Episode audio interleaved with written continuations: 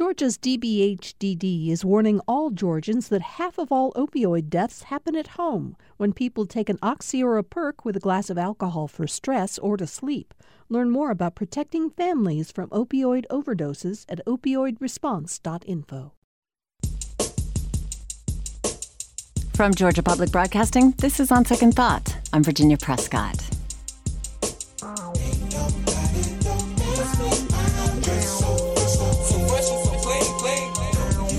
That is Georgia's own OutKast with So Fresh, So Clean from the acclaimed album Stankonia. It will be 20 years old next year.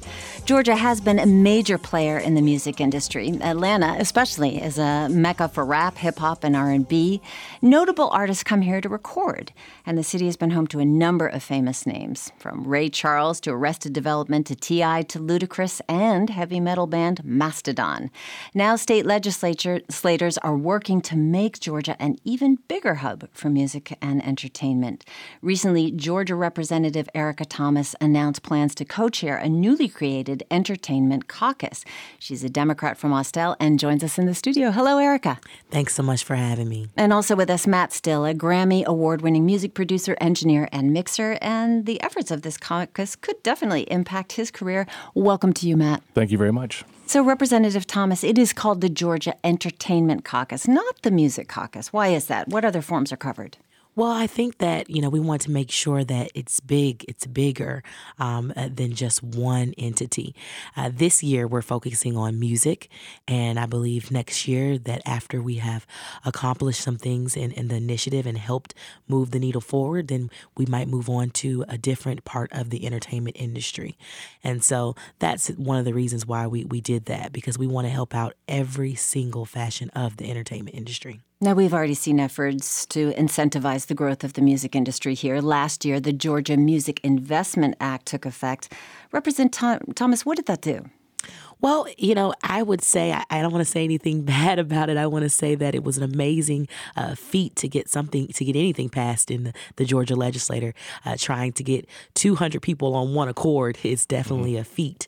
Um, but I would say that it definitely moved the needle forward and it put something on the books in efforts to be able to help people in the music industry. Now, do we have a lot to change from it? Yes. And I think that hopefully that will happen this year.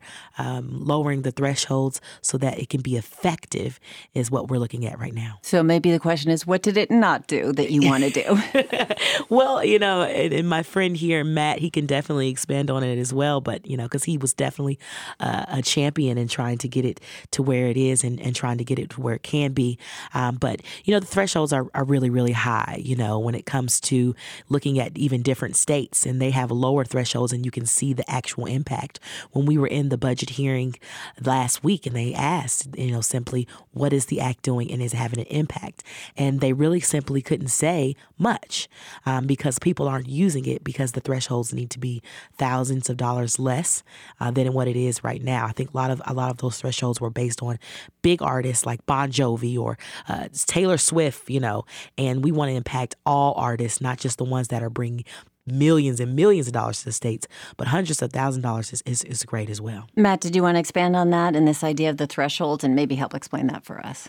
Uh, I, I totally agree that the thresholds need to come down. Um, currently, they are way too high uh, for recording, for orchestral recording, for film and television. With the, the, the recent incentive, it, the threshold is two hundred and fifty thousand dollars spend. Mm-hmm. Um, you we, we not only in to, order to qualify in order for, to qualify for for the uh, tax break for the tax break. Um, we need to remain competitive with other markets that are out there doing similar tax incentives. We can look at Tennessee, and in Nashville, the threshold is only fifty thousand dollars. And if you record outside of Nashville in Tennessee, the threshold is twenty five thousand dollars. So it is vastly lower than what we have here in Georgia. And our tax incentive percentage is only 15%, whereas in Tennessee it is 25%.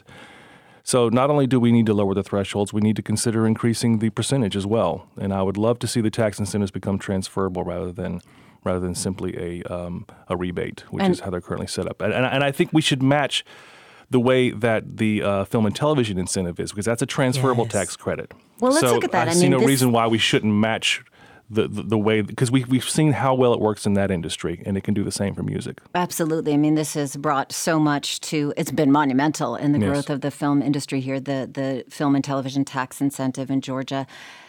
Did that success inspire the move with the music industry or was that the plan to do uh, film and television first and then music? Was that ever a plan you know, I, I don't know exactly who the forefathers were that came up with the plan. So I can't say that, you know, the, the music industry was in mind. Um, I want to say that, you know, the people that came forward and said, you know what, this is the tax incentive that I want. They, they had the plan, they had the structure, and that was that. And so that was the huge reason why we wanted to make sure that the entertainment caucus was formed so that we can say, you know what, we have the structure. This is what we want to see, and this is how we move forward. So, you know, it's really just about showing people the proof in the pudding and putting a fiscal note on it and showing them that look, we have an impact just as big as film, you know, and, and in some fashions maybe even better. So we have to make sure that we have the structure in place because you can say complain all day and say we need this or we need that, but until you show people numbers and you show them that this is what we want to get out of it, that's when the needle is actually moved forward. Matt, can you explain the transference idea that you were just talking about to me? Uh, well, in terms of like a, a, transferable tax credit, like when a, when a company comes in and, and shoots a film here and they spend millions of dollars, um, they don't have a tax burden that can utilize the entire uh, tax rebate. So they will sell those incentives off to a big corporation that's that's based here out of Atlanta, like a Delta, UPS, or or some other company that has a tax burden large enough that they can actually utilize that tax rebate. So they will sell those off to that company, and that the, the, the other company will use it. Um, so when you don't have, when it's just a tax rebate, uh, tax refund, you don't. If you don't have a large enough tax burden, then you can't utilize the entire tax incentive. And a lot of these companies are small. They're created just for this one project. Um, so, yeah, the, the the fact that we need to make these a transferable tax credit, I think, is is vital for its success. Right. So the bigger operations will be able to benefit from this, but not the smaller ones. Well, this would allow everyone to benefit from it. That's the goal. Yes. That's the goal. Yes. And that's the stated purpose of the Georgia Entertainment Caucus to create a dialogue that bridges the gap between politicians, entertainment professionals, and the community. That's your statement. Representative Thomas, how do you bring the interest of these three groups together? You know, people don't people really don't know this, but the entertainment the entertainment industry is so excited to be involved. I didn't even know it until my co-chair, Catherine Bruton, uh, put together together a team of so many different people from across the gamut in the entertainment industry, and they were so excited to be involved. You know, we can't get through a meeting that's an hour without making it three hours, mm-hmm. and so it was. It's really exciting to know that. But one of the biggest things is that people in the entertainment industry want to know what's going on. It's like, how do I know what's on the table if I'm not at the table? And I think that's the biggest thing. I mean, one of the, I mean, we have a, a, a gamut of different initiatives that we want to get done. Of course, helping out with the, uh, the the act, but also making sure that people know what's going on in government. How can they benefit? Is it grants out there? You know, is it other incentives out there? I mean, is there legislation and policy in place that they could be using to help you know, their industry and even um, kids that are coming up in the music industry that want to be heard or want to get their studios built and they didn't know that they can get a bond to get their studio built. Just really just making sure that we have an open um, voice for the entertainment caucus is one of the biggest things. I mean, aside from policy based, is really just getting the word out there about what's going on in government. Well, I know that when people are working on their thing, especially project based, you can get very siloed. And I'm wondering if that's true for you, Matt. You were born and raised in Georgia. You've been a musical pro- musical professional in the state for more than 30 years. We did hear a song from OutKast Stankonia earlier, and you were an engineer on that record. So, for you, in the course of your career, have you seen these gaps between Georgia politics and how that operates in the entertainment industry? Um, sometimes there there is a bit of a disconnect. Um, you know, I've seen the industry go up and down through the years. Um, back in the '90s, we had LaFace Records here, and there was there were so many artists coming out of, of Georgia because we had that record label here and they were looking to their own backyard for artists. They you know they, they come out with TLC with Toni Braxton and then you also see the Organized Noize crew come out and all of the albums that they produced and, and artists like Arrested Development. Uh, it, it became a hotbed for music, especially in R&B and rap. And you know, LaFace Records left, and there was a bit of a vacuum at that period. We still had producers like Dallas Austin, like Jermaine Dupri, uh, like Brendan O'Brien.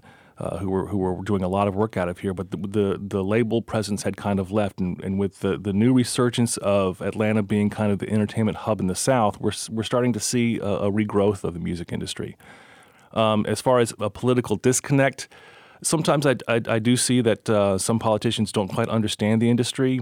Um, there was recently, uh, uh, within the last couple of years, a ordinance that was tried to be passed at the city level, where there was a recording studio sound ordinance um, where they were trying to basically, in my mind, they were trying to shutter recording studios around the city. Um, there were a couple of studios that had some, there was some violence um, uh, around their structures, and it was blamed upon the actual recording studio itself. You know, the violence is. Uh, we see that everywhere. It's it's not unique to uh, one industry versus the other. Um, and when I was reading through that ordinance, I could tell that the people who constructed it really had no idea how the music industry worked, how you built a recording studio, um, and they were making it basically um, so that no one would be able to open a recording studio here in Atlanta. And we or, we organized the entire community. We we went out in force and we objected at every step of the way, and we got it defeated. So you know we do have to educate the, the local politicians, and, and, and I don't I don't want to demonize the people who put that bill forward. They were they were trying to answer their constituents, and they were doing what they thought was right. But we had to go through and we had to educate them. No, look, this is this is the way the industry works, and this is this is where this bill doesn't make sense. We we all want to save community. We want we don't want violence in our communities. Nobody wants that, but. Mm-hmm. You know, you're, you're handcuffing us and you're making it impossible for this economy to grow, and we need to be doing things to help the help the music economy. That's Matt Still. He's a Grammy Award winning music producer, engineer, and mixer here in Atlanta. Also with us, Georgia Representative Erica Thomas. She's co chair of the new Georgia Entertainment Caucus. Well, Matt, you're speaking to something that I've heard from people, you know, in off the record conversations, certainly, mm-hmm.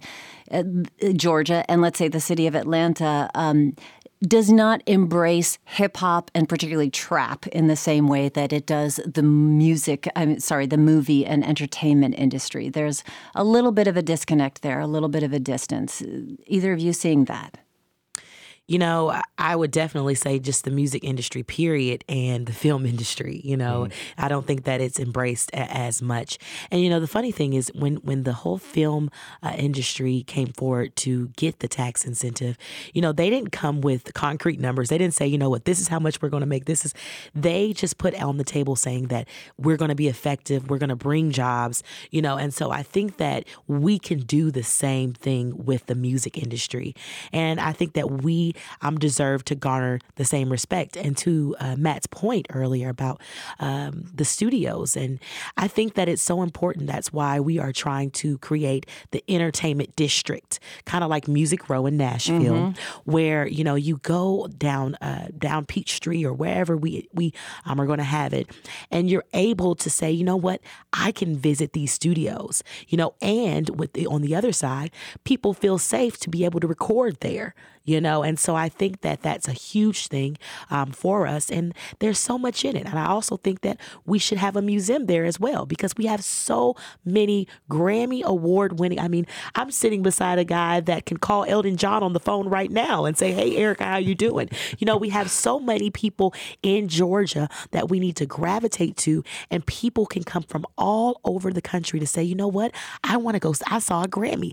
I saw this. I saw Matt Still and say, you know what? They can take away with something just how they take away with the Coca Cola um, or they take away with the Georgia Aquarium. It's just as a big a takeaway to say that I visited the Music Museum and I gained so much knowledge from mm. it. And we're talking about more than just production. There is museums, as you're talking mm-hmm. about. There's music composition, performances, planning, and rehearsals for tours. How do you bring all of that to Georgia? Matt, you've seen this stuff operate. I wonder if you have any thoughts on that.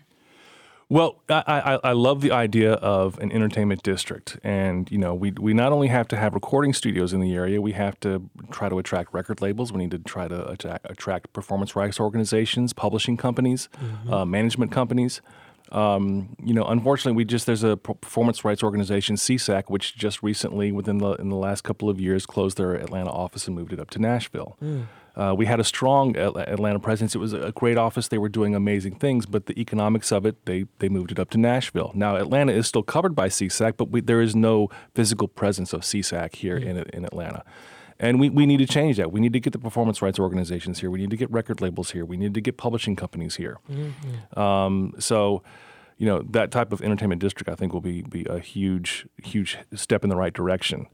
Um, and, and, and not only working on, you know, the, the state level, but the city level, reach out to reach out to the local politicians. We should be able to hear music everywhere around the, the, the state and mm-hmm. around the city, and and not just at the big mega artists, the Elton John, the Taylor Swift, the Beyonce level, you know, but everything from the from the emerging artists and, and every level in between. You know, you know, I go to New York City and I see you know musicians in the subway. I don't see that here in, in, Atlanta. I mean, eh, once in a while they'll do a special thing where you'll see some musicians in a couple of stations, and I think the last time I or saw it was airport. 2017 or the airport. Yeah, you know the, the the ordinances make it prohibitive for artists to go around and, and, and busk. It's called busking, you know, going out and, and playing in public mm-hmm. like that. And you know, there are certain things that I think they should they should loosen up on those, so that wherever you go in the city, you can hear music and it becomes a part of the fabric of our society. And I think that it, it is very important. You know. Well, we have to wrap, but I'm just warning Representative Thomas, of course, you have to make this kind of case to your fellow legislators yes. and say, you know, so we're missing a little of the tax base now, but this is the payoff. How do you make that case for balancing those long term goals with the tangible efforts to get there? Well, we just have to pray. no, well, you know, I think the biggest thing is that, you know, people are seeing it. They're seeing it every day. And I think the biggest part when you bring in the Entertainment Caucus, you know, they can speak to it um, better than any legislator can. And we also have people on the uh, Entertainment Caucus, like Representative Beth Moore, who is an entertainment lawyer. And we have so many more. And so I think the biggest thing is really just proving it, showing it, and just showing up. I think that's the biggest thing. I think that's what the film industry did. They showed up, they organized, and when you have people all around that are saying, you know what, we're going to show up at those at that committee meeting, and we're going to say to the people, tell the people what is going on, and that's really what it's about. It's the power is in the people. It's not in the represent the representatives or the senators. It's in the people showing up and saying, this is what we want. And I think we have that now that we have the entertainment caucus. All right, lighten the fire there, Georgia Representative Erica Thomas. Thank you so much for speaking Thank with us. Thank you. She's co-chair of the new Georgia Entertainment Caucus. Caucus. And Matt Still, thank you for being with us. Thank you very much. He's a Grammy Award winning music producer, engineer, and mixer, and totally behind this, as you can hear. We're going to leave you with another song from an album in Matt Still's credits. This is Elton John's Answer in the Sky on 2004's Peachtree Road. And that's our show for today. On Second Thought is produced by Elena Rivera, Leighton Rowell, The Raven Taylor, and Amelia Brock. Alec Kaslow is our engineer, and Amy Kiley, our senior producer. Back with more tomorrow. I'm Virginia Prescott, and this is On Second Thought.